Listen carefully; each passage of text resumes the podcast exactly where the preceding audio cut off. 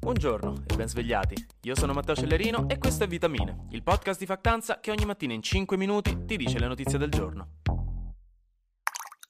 Cominciamo il venerdì con il sangue amaro. Che dite? Roviniamoci la giornata con una notizia che in fondo in fondo non ci sorprenderà davvero, ma che comunque nonostante tutto riuscirà lo stesso a farci pensare con amarezza. Wow, che infami. Allora, la ExxonMobil, o ExxonMobil per dire alla, alla Batman Mobile, è un gigante del petrolio americano. In Italia la conosciamo con il brand di benzinai Esso non lei, eh, esso. Una nuova divertentissima ricerca dell'Università di Harvard e del Potsdam Institute for Climate Impact Research ha analizzato decine e decine di documenti interni e di paper scientifici fatti direttamente da Exxon o dai suoi scienziati e ha scoperto che già dagli anni 70 Exxon era assolutamente a conoscenza dei rischi legati al cambiamento climatico e all'utilizzo di combustibili fossili, ma soprattutto ha scoperto che erano riusciti a prevedere con una precisione quasi inquietante tutte le varie predizioni dei decenni successivi, cioè quanto budget carbonico avremmo avuto, quanto sarebbero cambiate le temperature, quanto sarebbero aumentate le emissioni stesse, eccetera, eccetera. La metodologia di ricerca di questi studi scientifici quindi è assolutamente in linea con quella degli studi accademici indipendenti e dei modelli fatti dai governi. E non so se lo sapete, e qui sta la bella rivelazione che fa infuocare il gruppo WhatsApp di classe dei genitori, è che Exxon dagli anni 70 in poi ha fatto di tutto per screditare questa stessa ricerca scientifica sugli effetti dell'uomo sul clima, perché ovviamente andava contro al suo business di vendita di combustibili fossili. Questa cosa l'hanno fatta praticamente tutte le grandi aziende petrolifere, eh? non è una vera vera novità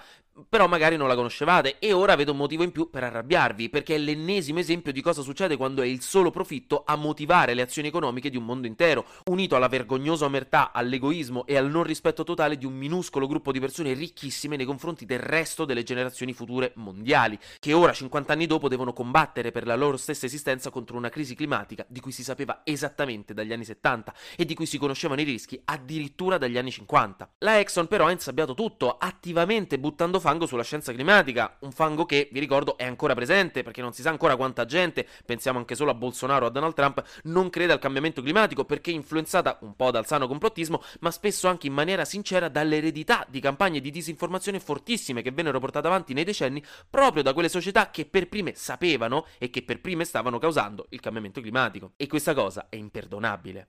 Ah, e poi non è che lo facevano, dici, negli anni 90. Per dirvi, nel 2013 il CEO Rex Tillerson aveva dichiarato che i modelli climatici fossero non competenti e che ci fossero delle incertezze sull'impatto dei combustibili fossili sul clima.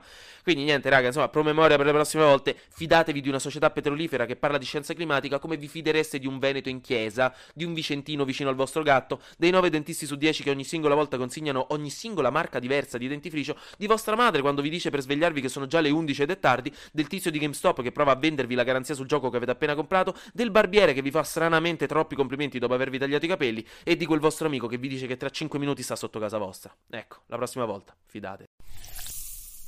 Ma recuperiamo subito un po' la vibe con le... Flash News. L'Irlanda ha in programma di inserire sulle etichette di vino, birre e superalcolici degli avvertimenti sulla salute come quelli sulle sigarette e a quanto pare l'Italia ha rosicato un botto su sta cosa, con la Coldiretti che ha parlato di un attacco diretto contro il nostro paese, soprattutto ricordando che non si può comparare l'utilizzo spesso smodato dell'alcol nei paesi nordici con quello più moderato e di qualità nei paesi mediterranei come l'Italia. Negli Stati Uniti il Ministero della Giustizia ha nominato un procuratore speciale per indagare sulla questione dei documenti classificati ritrovati prima in un ufficio e poi anche in casa del presidente Joe Biden, che mi chiedo sempre a che gara hanno partecipato questi documenti e in che posizione si sono classificati. Comunque potrebbero arrivare delle incriminazioni da tutta sta storia, quindi cominciate a mordervi le unghie come in un cartone dei Looney Tunes di metà anni 90. In Svezia, vedete che Fortunelli hanno trovato la felicità. No, quello ci sta pensando da anni Will Smith. Hanno scoperto il giacimento di terre rare più grande d'Europa, dove le terre rare sono dei metalli rari e super mega preziosi per moltissime produzioni industriali elettroniche e anche per tutta la tecnologia green. Quindi top, lotteria vinta per la Svezia. Infine, le associazioni di categoria dei benzinai hanno indetto ufficialmente uno sciopero per il 25 e il 26 gennaio per protestare contro, e cito testualmente, l'ondata di fango scatenata dal governo contro un'intera categoria di lavoratori solo per cercare di coprire le proprie responsabilità politiche e la scelta di eliminare di colpo il taglio delle accise.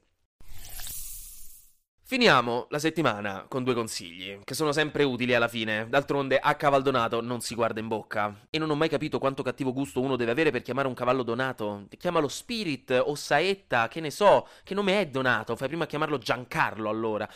Sto scherzando, chiaramente. Comunque, se siete in vena di viaggi e il Coachella ha già finito i biglietti, dal 28 al 30 aprile a Boston sarà organizzato il SatanCon, cioè il più grande raduno satanico della storia, praticamente. Perché sì, anche la chiesa satanica ha le sue esigenze e vuole fare aperitivo una volta ogni tanto.